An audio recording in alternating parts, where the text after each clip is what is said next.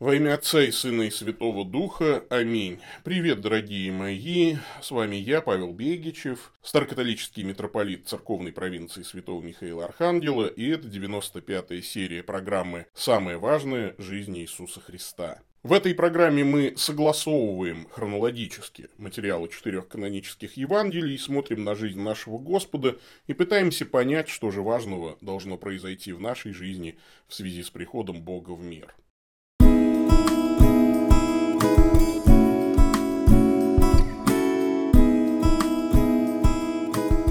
Сегодня мы продолжаем то, что начали в прошлой серии, а именно восемь притч Иисуса Христа о Царстве Божьем, которые изложены в 13 главе Евангелия от Матфея. Мы не часто можем сказать, что всегда понимаем Бога, а Бог, наверное, не всякий раз может сказать, что ему удалось до нас достучаться, причем не по его вине, а по нашей. Сегодня мы продолжаем читать с вами притчу о сеятеле. В прошлый раз мы ее прочли, но оставили без э, объяснения. А интересно, кстати, что в синодальном переводе этого не видно, но в греческом тексте ясно, что это не притча о сеятеле, по-гречески это притча сеятеля. Там э, нет слова значение притчи, да, вот когда Христос говорит, выслушайте значение притчи, там сказано, выслушайте притчу, услышьте сеятеля. Пожалуйста, поймите меня правильно, это говорит Господь. Бог хочет, чтобы его поняли правильно. И обычно эту притчу принято толковать как разъяснение вопроса, кто может уверовать? Однако здесь ответ-то прост. Уверовать может любой человек. Потому что разница не в составе почвы. Вот эта притча повествует о четырех видах почвы. То есть почва везде одинакова. Разница в состоянии этой почвы и в сопутствующих факторах. Но сама по себе почва одинакова. Каждый человек мог бы принять семя Божьего Слова, семя Евангелия. Каждый человек на земле может уверовать и спастись. А смысл притчи в другом. Хотя состав почвы одинаков и начало одинаково, на эту почву попадает семя Слова Божьего. И мы видим, как щедр сеятель, который сеет свое семя везде, на любую почву. Но результат, естественно, бывает разный, потому что из одного и того же материала разные характеры происходят, и это приводит к разным результатам. А Христос хочет также, чтобы мы в этой притче увидели себя. Притча сеятеля, вслушайтесь в нее. И Христос взывает к нам, как когда-то мама с ужасом всплескивала руками, глядя на меня, маленького, пришедшего с улицы. Посмотри на себя, на кого ты похож, во что ты превратился. Христос желает удержать нас от превращения в нечто несусветное, благоглупое, бестолковое. И четыре варианта нашей судьбы и наших метаморфоз открывает нам притча. Это даже притча не о четырех видах почвы, это притча о четырех судьбах. Во что ты превратился? Во что может превратиться почва? и какая судьба ждет ее, во что можно превратить себя и какую судьбу тем самым предопределить для себя. Бог желает предотвратить наши кошмарные метаморфозы. Давайте прочитаем из 13 главы Евангелия от Матфея с 3 по 8 стих и дальше с 18 по 23. «И поучал их много притчами, говоря, «Вот вышел сеятель сеять.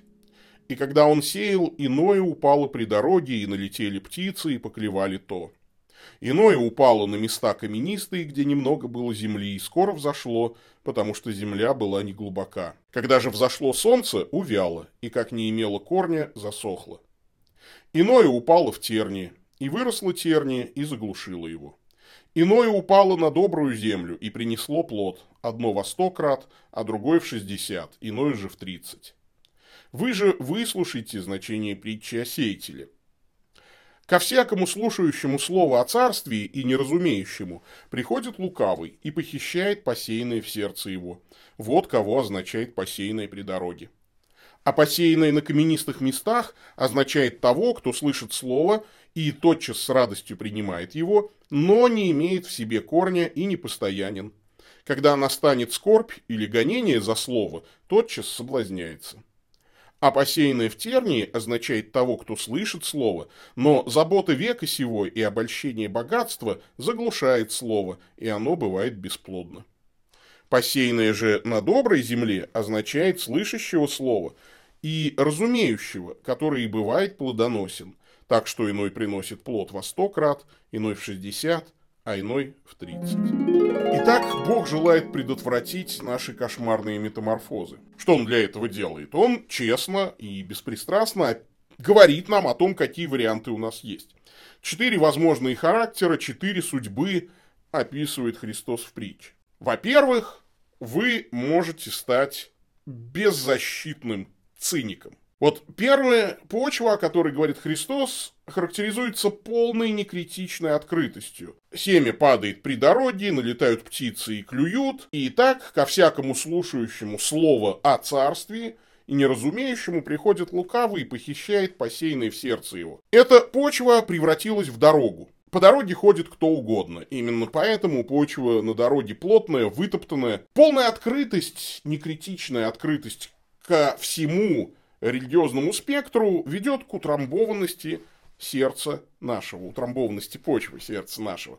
Лука говорит, что многие потоптались по этому сердцу. Ну, вот Лука, когда ту же притчу э, тоже приводит, он говорит, иное упало при дороге и было потоптано, и птицы небесные поколевали его. Вот этих людей характеризует полная открытость к иным учениям.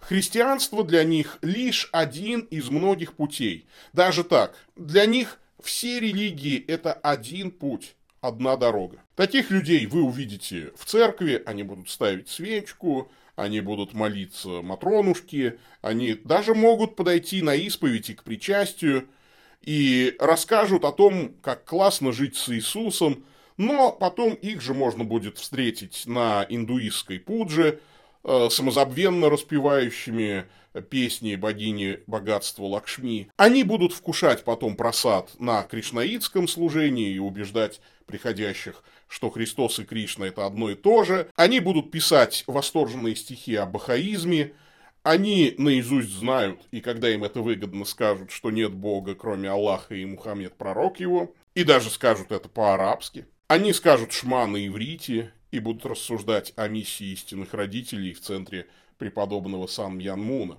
И в результате такой человек вскоре начинает разочаровываться во всем. И он уже не способен принять истину. Сколько таких людей, уже ни во что не верующих, ходит по земле?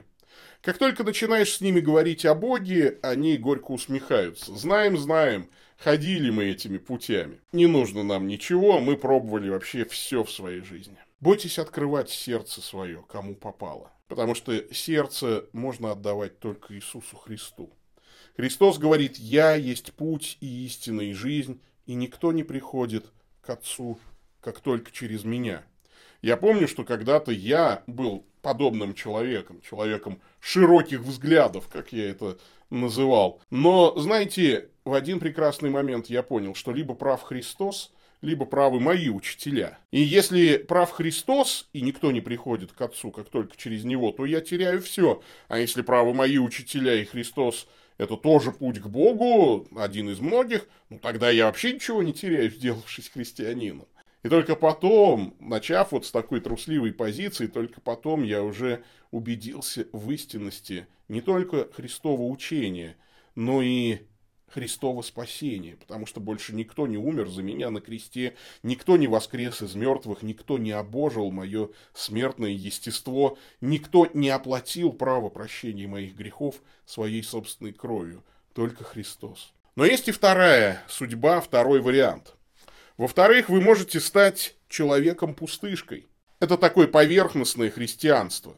Для таких людей христианство, ну, явно лучше прочего – но становиться фанатиком, с их точки зрения, незачем. Это такие каменистые места, где немного было земли. И скоро взошло семя, потому что земля была не глубока, а потом взошло солнце, и этот росток увял, не было корня, засохло. И вот здесь Христос объясняет, это тот, кто слышит слово, тотчас с радостью принимает его, но не имеет в себе корня и непостоянен. Когда настанет скорбь или гонение за слово, тотчас соблазняется. То есть принимает-то он с радостью греческое хара, э, эмоционально, сильно, даже гротескно, как греческая радостная маска, э, созвучная с русским словом хари, улыбающаяся маска неофита. Но что-то происходит, происходит рутина, как правило, скучно, постоянно молиться, да люди в церкви так себе, и человек соблазняется. Скандал по-гречески. Оскандалился или не выдержал какого-то скандала. Или вот э, кто-то соблазнил его из прихожан, или из священнослужителей, или из, из архиереев даже, может быть, его кто-то соблазнил. И он, как такой мотылек, бабочка, говорит, а, вон оно, вся цена этому христианству. То есть человек не смотрит на Христа, человек не смотрит на великих подвижников. Человек легкий, соблазняется. Без корня растение засыхает. А более того, без корня цветение иногда идет сильнее, но на плодоношение сил уже не хватает. И эти люди, как правило, действительно очень поверхностны. Они боятся стать фанатиком, поэтому они не глубоко изучают Писание, они не анализируют свое духовное состояние, они не каются, не ходят к исповеди, они причащаются. В церкви их можно встретить пару раз в год, и то хорошо, по праздникам. В общем, это не глубокие люди, они очень быстро отпадают. Третья судьба, о которой говорит здесь Христос, а вы, в-третьих, можете стать э, религиозным прохвостом и проходимцем. Да, и это такое секулярное мирское христианство. Иное упало в тернии, и выросло тернии, и заглушило его. Это люди, которые слышат слово, но забота века сего и обольщение богатства заглушает слово, и оно бывает бесплодно. Для таких людей христианство представляется уникальным, и они воспринимают его довольно глубоко.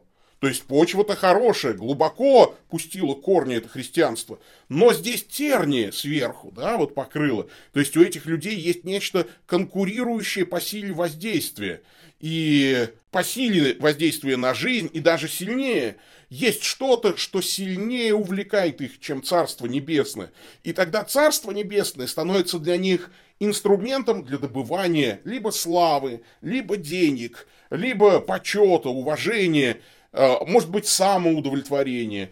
В общем, это вот такой религиозный проходимец. Он вроде бы вот все хорошо знает, он глубоко углубляется, он много молится, но он превращается в фарисея, либо в человека, который думает, что благочестие служит для прибытка, как говорит апостол Павел. Царство-то царство небесное, слово-то Божье словом Божьим, говорят такие христиане, но есть в жизни вещи и поважнее. И такой человек легко становится отступником, несмотря на все свои заслуги.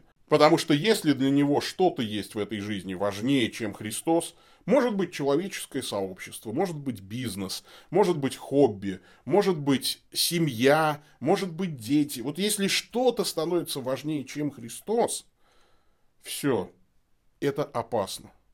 Потому что только если мы возлюбим Христа более всего на свете, только тогда мы сможем и честно вести бизнес, и любое человеческое сообщество сделать приятным, и только тогда мы сможем возлюбить и свою семью, и своих родителей, и своих детей, и свою супругу, или супруга своего там, да, то есть вот только тогда, когда мы на первое место поставим Христа. Ну и, наконец, четвертое. Судьба. Вы можете стать человеком, приносящим в мир благодать. Один к трем, да, то есть 25% людей согласно этой притче, могут такими стать. Иное упало на добрую землю и принесло плод. Одно во сто крат, а другое в шестьдесят, иное же в тридцать. И это означает слышащего слова и разумеющего, который бывает плодоносен, так что иной приносит плод во сто крат, иной в шестьдесят, а иной в тридцать. То есть христианство для таких людей составляет уникальное упование и по религиозной идентичности, и по силе увлечения. То есть они, хотя и по-разному способны к плодоношению, но плод у них есть всегда. Слово не всегда работает одинаково. Тут нет стахановщины. Степень воздействия на человека может быть разной, в зависимости от обстоятельств, в зависимости от способностей. Но плод есть всегда. Вы сможете дать жизнь кому-либо, принести Божью благодать. Ну, кто-то в 30 раз увеличит, а, кто-то в 60, кто-то в 100. Но проповедуйте слово, несите благодать, делайте добро. Даже если вы устали, не бойтесь зимы. В духовной жизни иногда наступает зима, а, когда растут корни, укрепляется вот эта корневая система. И придет обязательно весна, и вы расцветете, а за ней будет лето, а потом будет время плодоношения. Это будет, это обязательно будет. Вот притча про четыре судьбы. Во что ты превратил себя? Кем ты стал? Может, ты поверхностный христианин. Может быть, ты циник. Может быть, ты фарисей. А может быть, ты плодоносящий человек, радующий Господа и ближних. Есть о чем задуматься, не так ли? И какой почвой стать, и какой плод принести, и какую судьбу избрать, зависит от вас. Подумайте об этом. Господь с вами. Да благословит вас всемогущий Бог, Отец, Сын и Дух Святой. Идите в мире. Пока-пока.